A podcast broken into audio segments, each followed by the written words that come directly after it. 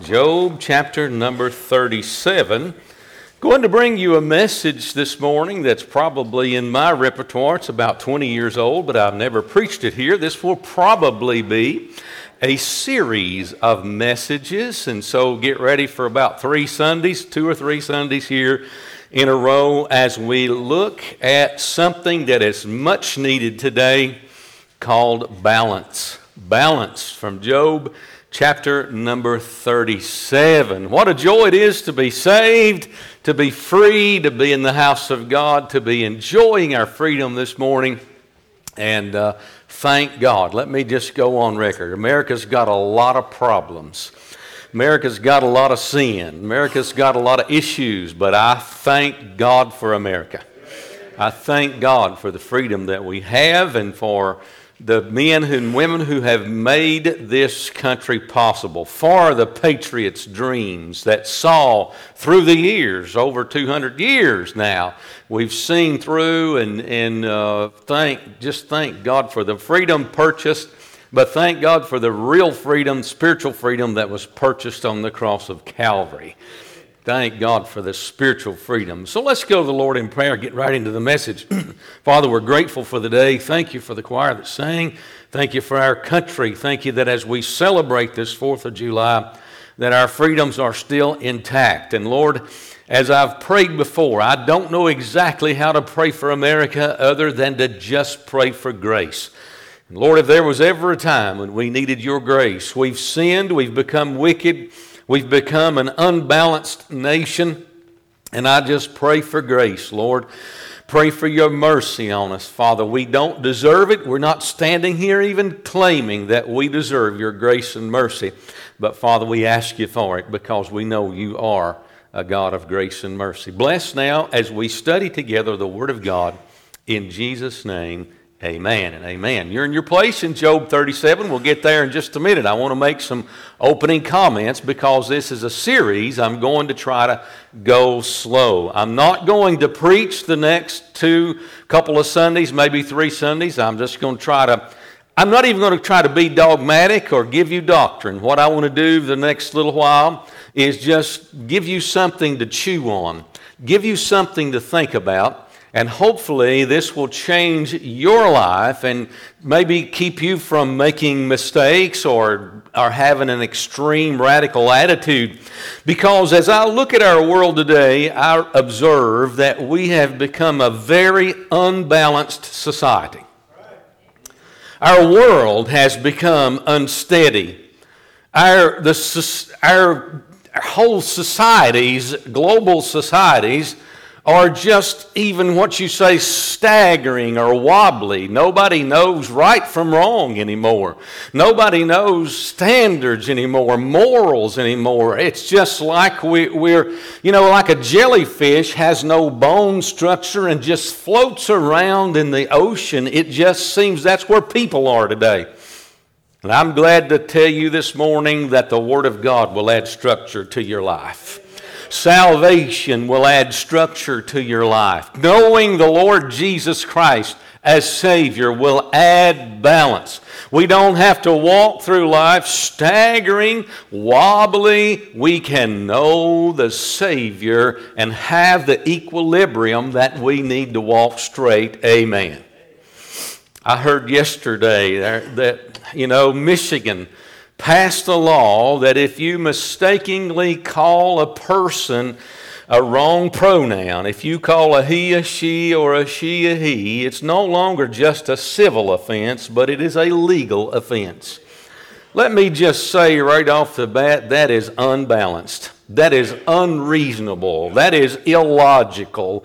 And that is where we've come to in our nation. A legal offense by using the wrong pronoun and misgendering somebody. Now, let me just say from the pulpit, it's mighty easy in today's wicked society to misgender somebody. Well, told you I wasn't going to get dogmatic, and I already have, didn't I? Our society has become imbalanced. Our government swings from the right to the left. We elect a radical right hand president, and the next thing you know, we've elected a radical left hand president, and the rest of the world is laughing at our instability. We're no longer balanced.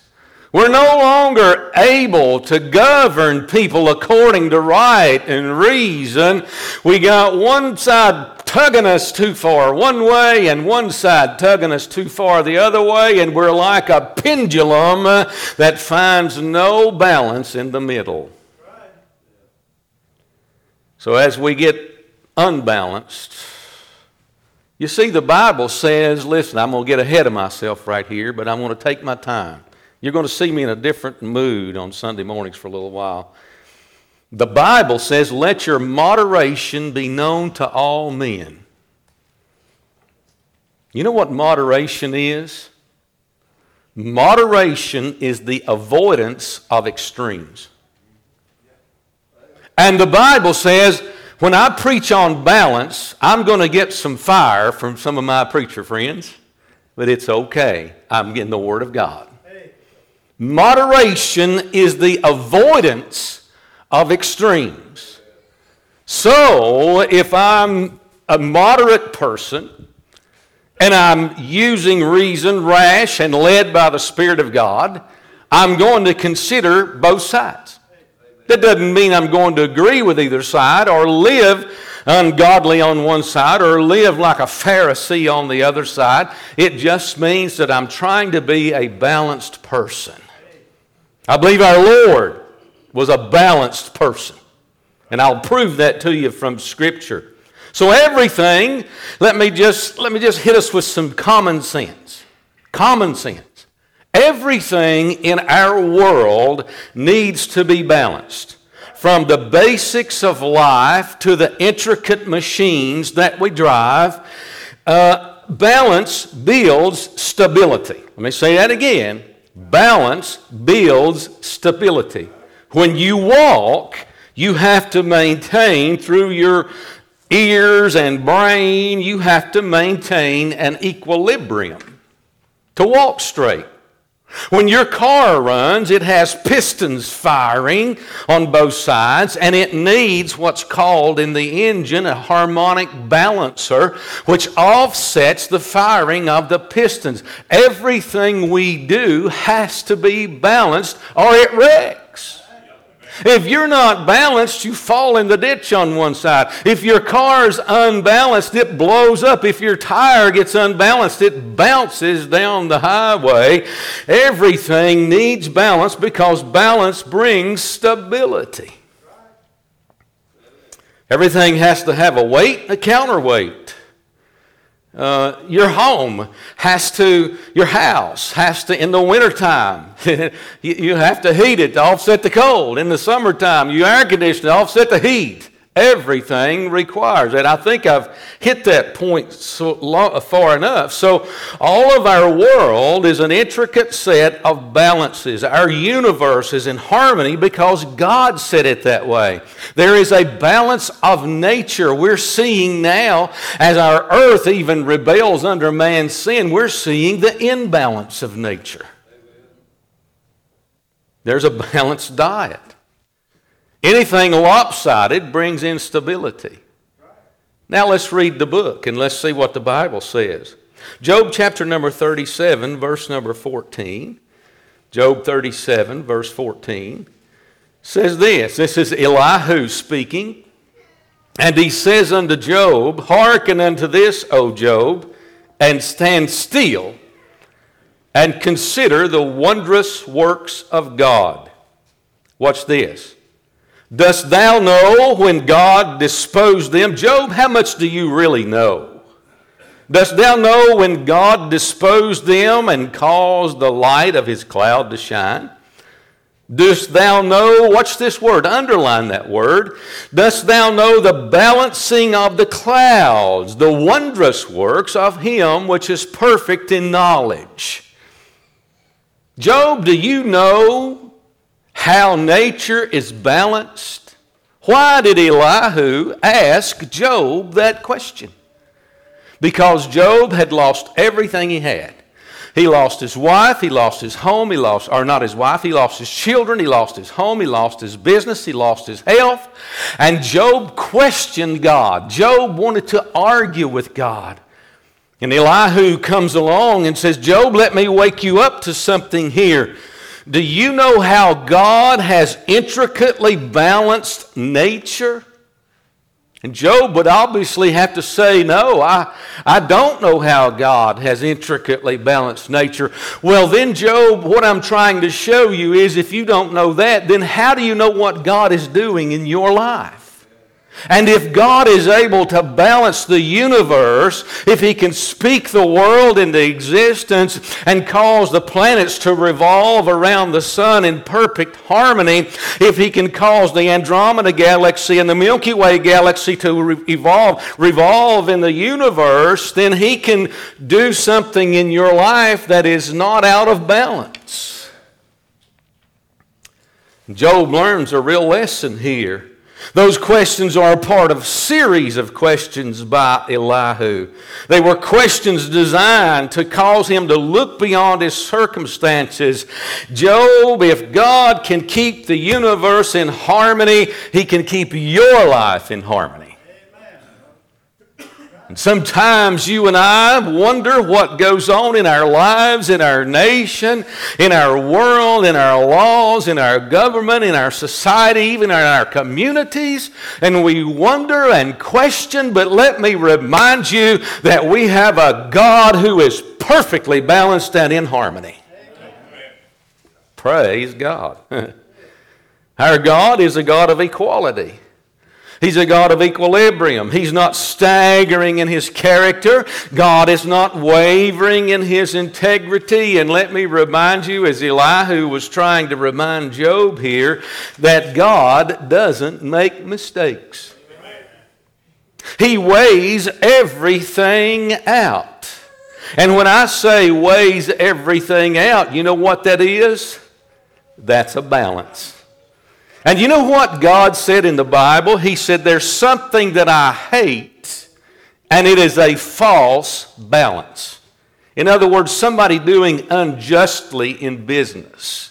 In the Old Testament, they used to do business by putting goods in this side of the balance and putting gold in this side of the balance, and they would weigh it out. And God said, I hate an unjust weight and an unjust balance. You know why? Because God is a God of equilibrium. 159 times in the Bible it says this that God is. God is. And I've mentioned this several times. I just want to build on it a little bit for a second here. The Bible says that God is something. So let's find out what God is. The Bible says that God is a consuming fire. Boy, I'm glad that's not the end of that answer. Because the Bible also says that God is a God of love. Y'all with me? Let's keep going. God is a God of judgment, but He's also a God of mercy.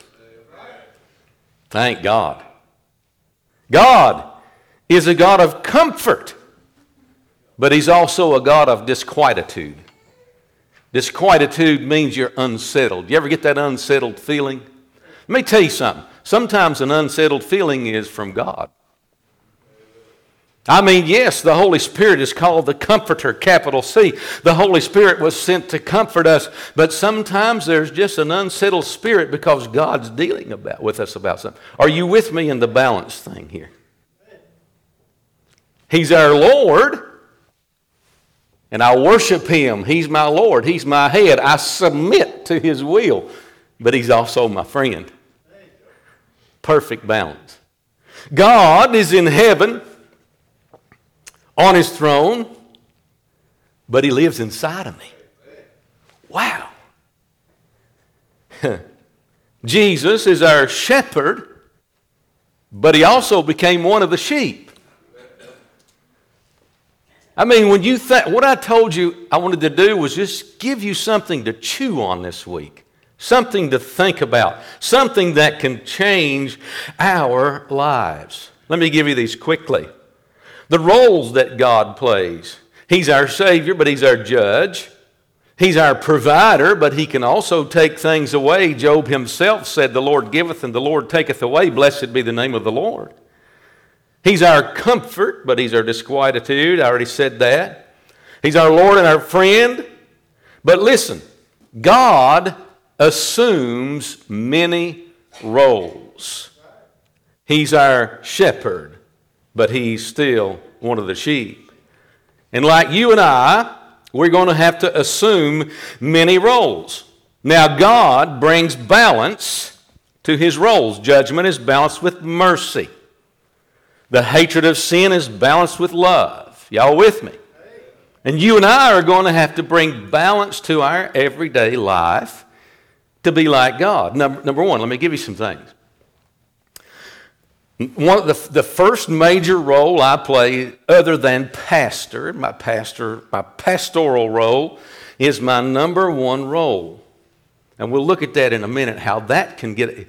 You let the pastor get out of whack, you've got a problem. but other than that, my number one role is a husband. I've been married to my wife almost 40 years. And like I say, if you look at her, you can tell that I've took a lot better care of her than she has of me. That's my number one role. But now, wait a minute. As a man, I could be brutal as a leader in the home. I could have what's called today, and there is a certain validity to it, toxic masculinity. Or I could be a little henpecked sissy. I hope I'm neither one. I hope, as a balanced pastor, I'm a balanced husband. I hope I'm not henpecked. And I hope I'm not brutal. Are y'all with me? I looked for some humor and I found a little bit right there. Here's, a, here's, a, here's an epitaph. John Mumble, the home county's most henpecked husband, died today. By the terms of his will, he will be cremated and his ashes will be scattered all over his wife's new living room carpet. I have a rooster and he gets up, he's a big white rooster, and he gets up every morning and he sticks his chest out and he crows. And then the next thing you know, there's about eight hens telling him what to do. uh, I'm a provider. And I've taken that role very seriously. Lisa can tell you that I've labored very hard all my life. I'm a provider. But if I take that provider role very seriously, I could become an, a workaholic and never think that I could provide enough, and I could be so focused on money, money, things, things, things, that I get out of balance. And then on the other hand, I could be so complacent and uncaring that I don't care for my family. Our, you know what? As I look at our society, that's kind of where we are. You've got half the country that's working themselves to death, and the other half of the country is just laying around with their hands out. I'm talking about balance. A provider. I'm a parent. Listen to me, parents, and I hope you parents on Facebook are listening. A parent can become so overprotective of a child and shelter their child so much that it causes a dependency. That child begins to be over dependent on that parent. They lose their creativity, they lose their independence, uh, and they become unstructured themselves. And yet, on the other hand, the Bible says that a child left to himself bringeth his mother shame. There has to be, in the parenting department, there has to be an equilibrium. There has to be a balance. Let me say this. As we think about our roles husband, father, parent, wife uh, worker, employee. I mean, the roles that we play in life. In the will of God, please mark this down in your Bible or somewhere a note. In the will of God, there are no ultimate conflicts. My role as a husband will not conflict with my role as a father. My role as a husband and a father will not conflict with my role as an employee. Are y'all with me? There are, when I am in the perfect will of God, there are no ultimate conflicts. God does not call a man to service so that these roles constantly war against each other. So let me answer that question. How do I bring the right equilibrium to all of these roles? I do that by surrendering my life to the Lord Jesus Christ. He knows how to perfectly. He displayed, listen to me carefully, he displayed the perfect character in the Word of God. He displayed the perfect, his perfect integrity. He displayed exactly who he was. And when I am right with him, uh, I am in avoidance of all those extremes that I just mentioned. Yes, sir. So, how do I bring the right equilibrium to these roles? I need to be like the Lord Jesus Christ. Now, let me give you a real good point. I've never heard it anywhere from the pulpit, but I want to give you a really good point. As we study our Bibles, we find that everything in the Old Testament is a type of Jesus Christ. The temple was a type of Christ, was it not? Come on. Y'all are looking at me like a calf looking at a new gate. The temple was a type of Jesus Christ. And you walked in the temple, there was the table of shewbread. It was a type of Christ being the bread of life, right? Over there would be the lampstand, the type of Jesus being the light of the world. Up there in the front was the brazen altar and the altar or the altar of incense. And and that incense was a type of our prayers. And behind that curtain was the Holy of Holies. And everything in there is a type of Jesus Christ. Now, let me give you this because I, I want you to get this in your mind. And it's going to reveal something about the character of God, and it's going to reveal something about our character. When the Jew was to prepare the meal offering, now they not only had meat offerings when they bring a sacrifice, they were also to bring meal offerings. And God said this when you bring and prepare a meal offering, you make sure that it is of fine flour. You know why? There'd be no lumps in it. So that means that was a type of Christ, and that means there would be no lumps in his personality. Now, I'm going to look at you dead in the eye and tell you, just like me, you got lumps in your personality. I don't care who you are. I don't care how much you try to balance. I don't care how much you think you've got the bull by the horns or life by the horns. You've got some problems, man. Jesus did not.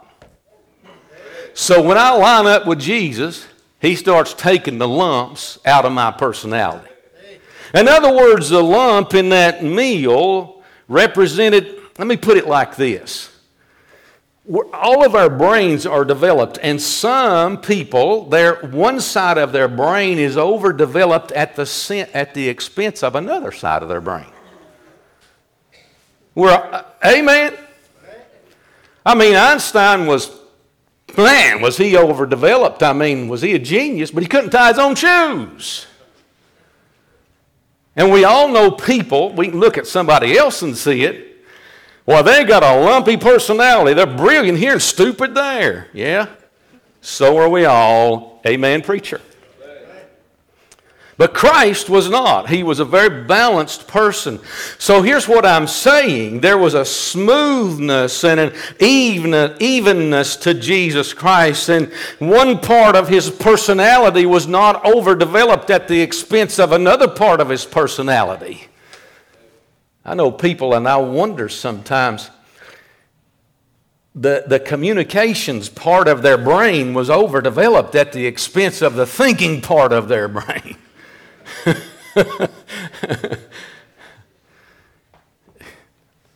I don't, I don't need to make any more comments there.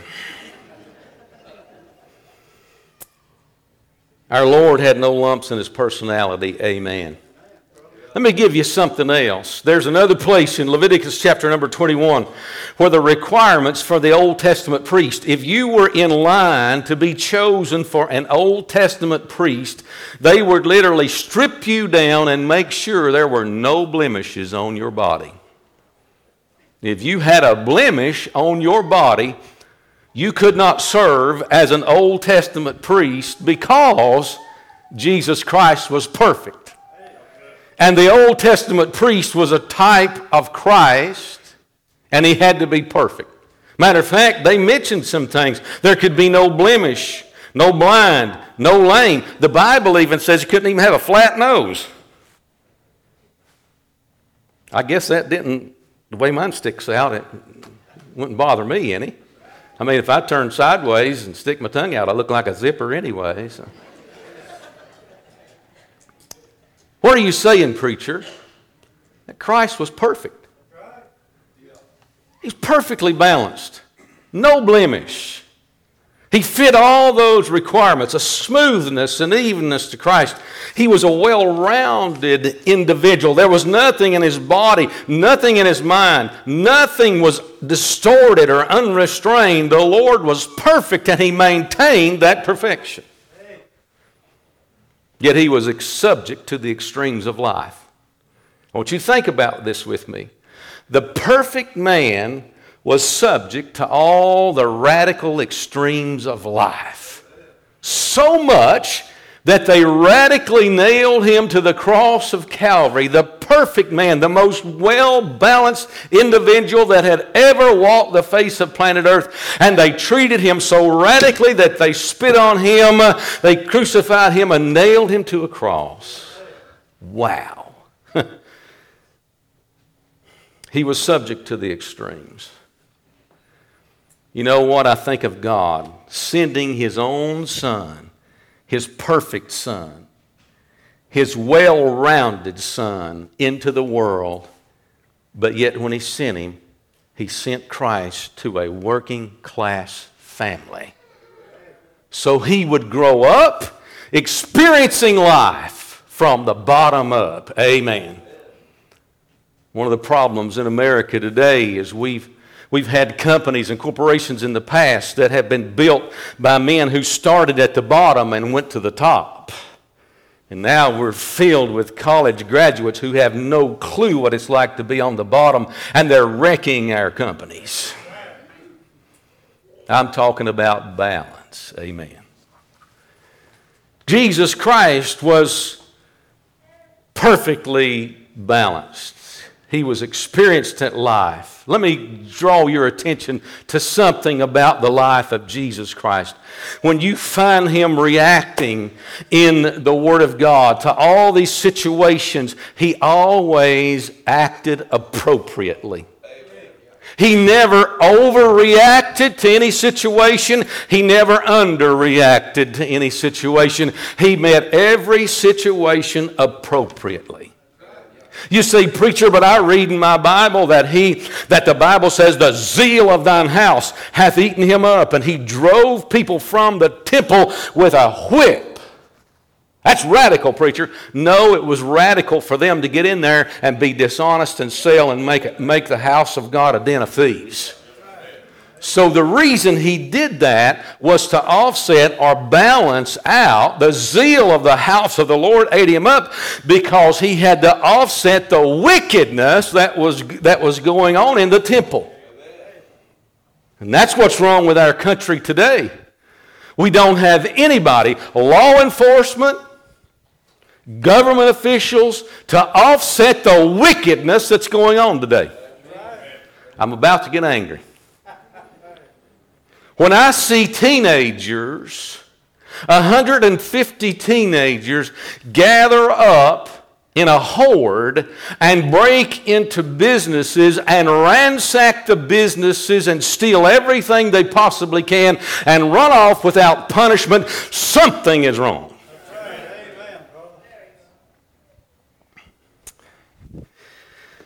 Well, let me get back to being a balanced person here. Christ, how do I how do I maintain all these roles? Let me give you some example first from Scripture. I don't even know how I got off on that. I'm to work and provide. And I think this will be about all I have time for today, and I'm going to give you more and more examples. I am to work. Amen. You are to work. God Himself worked in the book of Genesis. Do you know how labor intense it must have been to create the universe? I mean, I know He spoke it into existence, and you and I think, well, God just went, Pooh. no, He didn't. Do you know how much planning it took? Do you know how much creativity it took? Well, I just look at a colony of ants and I go, my, I marvel at. I mean, that's just an ants. And yet, all of our gases, all of everything in this world, our, our, our earth, our atmosphere, everything. Listen, God labored. God labored in creation. And I'm to work like God. God was labor intent. Jesus said this in John 5 17 The Father worketh hitherto, and I work. God taught his son to work. Talked to a man yesterday. He didn't teach his son to work. The son got on meth. He bailed him out of jail many times, got him out of the gutter many times. The young man wrecked his life. He said, I'm to the point to where I don't know what to do. You know why? He didn't teach his son to labor. God worked and he labored. But now, wait a minute, we're talking about balance. God worked, Jesus worked. He tells me that if I don't provide for my own, I'm worse than an infidel and I've denied the faith. but God also balances it with rest. You have to sleep every day, don't you? Every 24 hour period, God balanced it with rest. In Leviticus chapter number 25, God gives laws concerning rest. He even set aside the Sabbath day as a day of rest. You know what you're doing today? You're sitting there resting. Now, I'm not, but you are. Hey, today, Sunday, the first day of the week now, is designed for you to take a day off, amen, and you to put your mind in a state of worship, get your mind at rest. You know what it is? It's rest for your mind. I don't mind if he's yawning and about to go to sleep. It's a, it's a day of rest. Amen. I've thought about getting a squirt gun for Miss Lois. I've missed where she at. She, she's awake. Hey, you know what? Sunday's a day to set aside to honor God and to rest. I don't even like to hear a lawnmower running. If you mow your yard today, I hope you choke on supper. hey, it's, listen, God set aside laws for rest. He said, You work, you labor, but you rest when needed. I mean, think about sleep. Think about the Sabbath day. God even said for the land, when you sow your fields, six years you sow your fields and reap your fields, but even the seventh year, let that whole year, let it lay rest. Now, I've often thought about that. I thought, man, if I could take a year off every seven years, I'd be, that'd be great shape. Amen. I'm not even sure how that worked. Evidently, they stored up enough to make sure that you're good for the seventh year. So the Sabbath day was a way of bringing balance to the person's life. Rest breaks, breaks, proper sleep habits, yada yada. Work. Oh, the Bible says this. For, for, in 2 Thessalonians, you don't have to turn there. Paul said this For even when we were with you, this we commanded you, that if any would not work, neither should he eat. I'm in the New Testament. I ate dinner last Sunday at Pizza Plus in Glade Spring. And Roger and Joanne bought my dinner. and we talked to the manager before we left. He said, Mister, he said, I own three Pizza Pluses. And he said, right now I could hire nine people and nobody wants to work.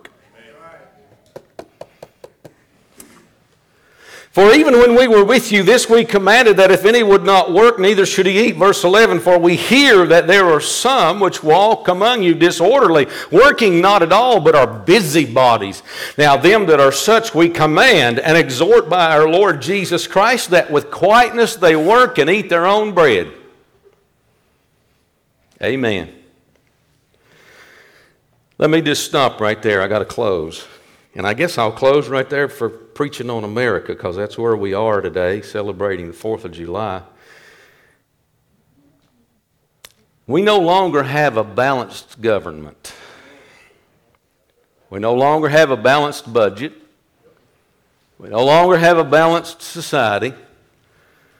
We are taxing it up to 40%. We're taxing people up to 40% and giving it to the lazy.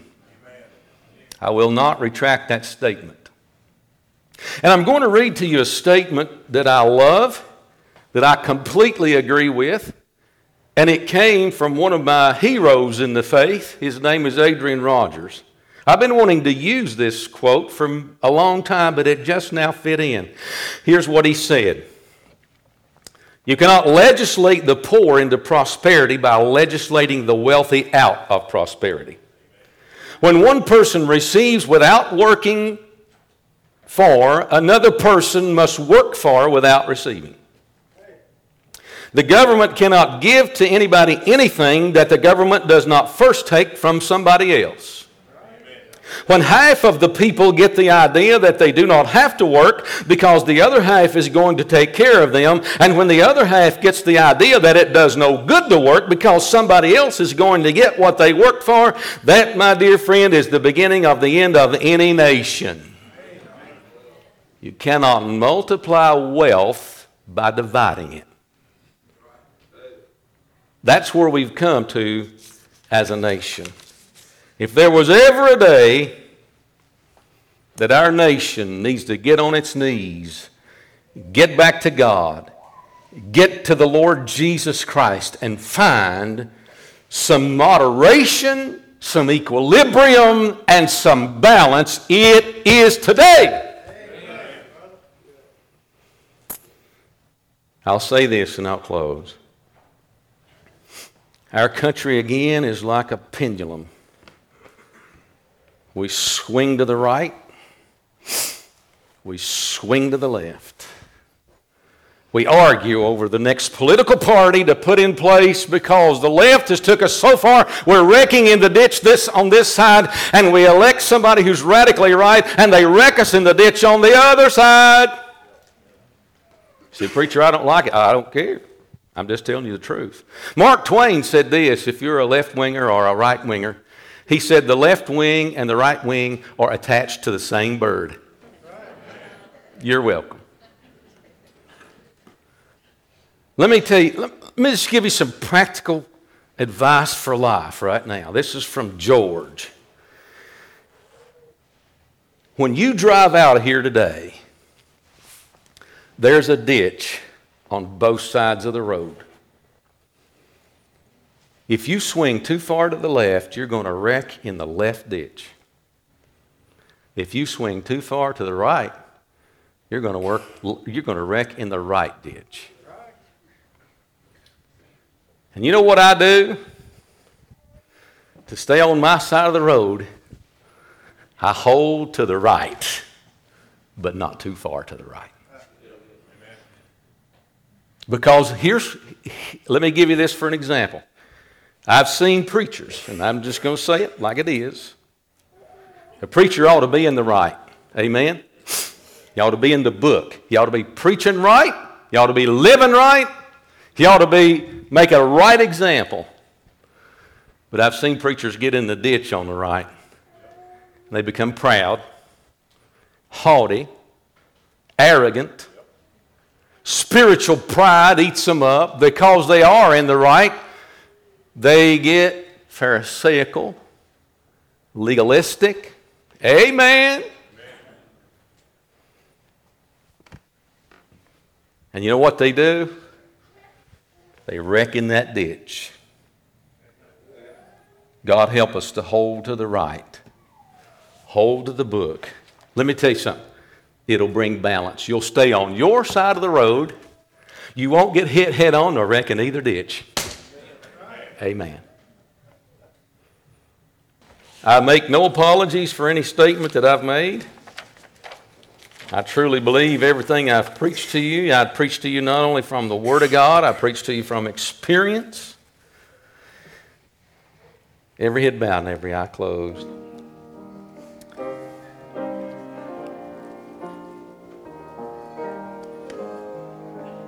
Here's what I want to do as I address you. Maybe there's one here this morning that you're lost.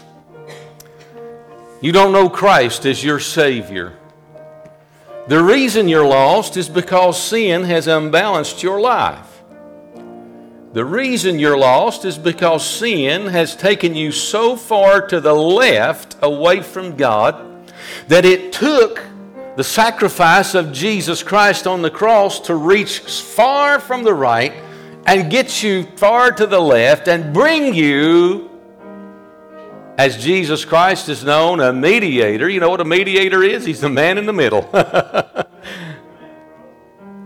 this morning, if you're lost, Jesus Christ wants to save you. He wants to forgive you of your sins and he wants to give you the life that you know you could live. You're struggling with sin, you're struggling with the world, you're struggling with the extremes, and the extremes are about to drive you crazy. If you'll get to Christ, He'll give you a sound mind according to the Word of God. Would there be one here this morning who'd slip up your hand and say, Preacher, I'm lost. I don't know Christ? would you admit that? Nobody's going to come to you, embarrass you, point you out. Nobody's looking around. Would you slip up in? Preacher, I'm lost. I need to be saved.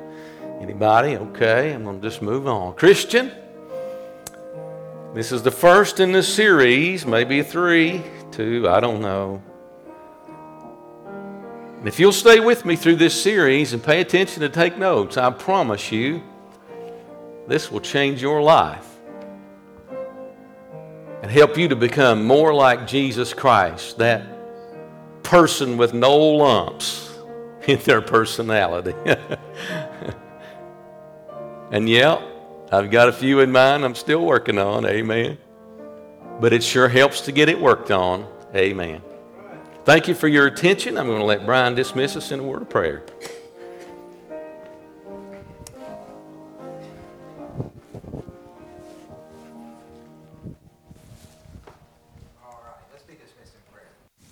Dear Heavenly Father, Lord, as we close the service this morning, Lord, we just thank you for the practical truths from your word this morning, Lord. And I thank you that as we gather and meet as a church, Lord, there's times we need exhortation, Lord. There's times we need encouragement, and there's times we just need practical truth, Lord. And this morning, I thank you for the message, Lord, that's been delivered. I pray we'd be obedient to be in our spot these next few weeks, Lord, just to gain insight as to how we can have a balanced life, Lord.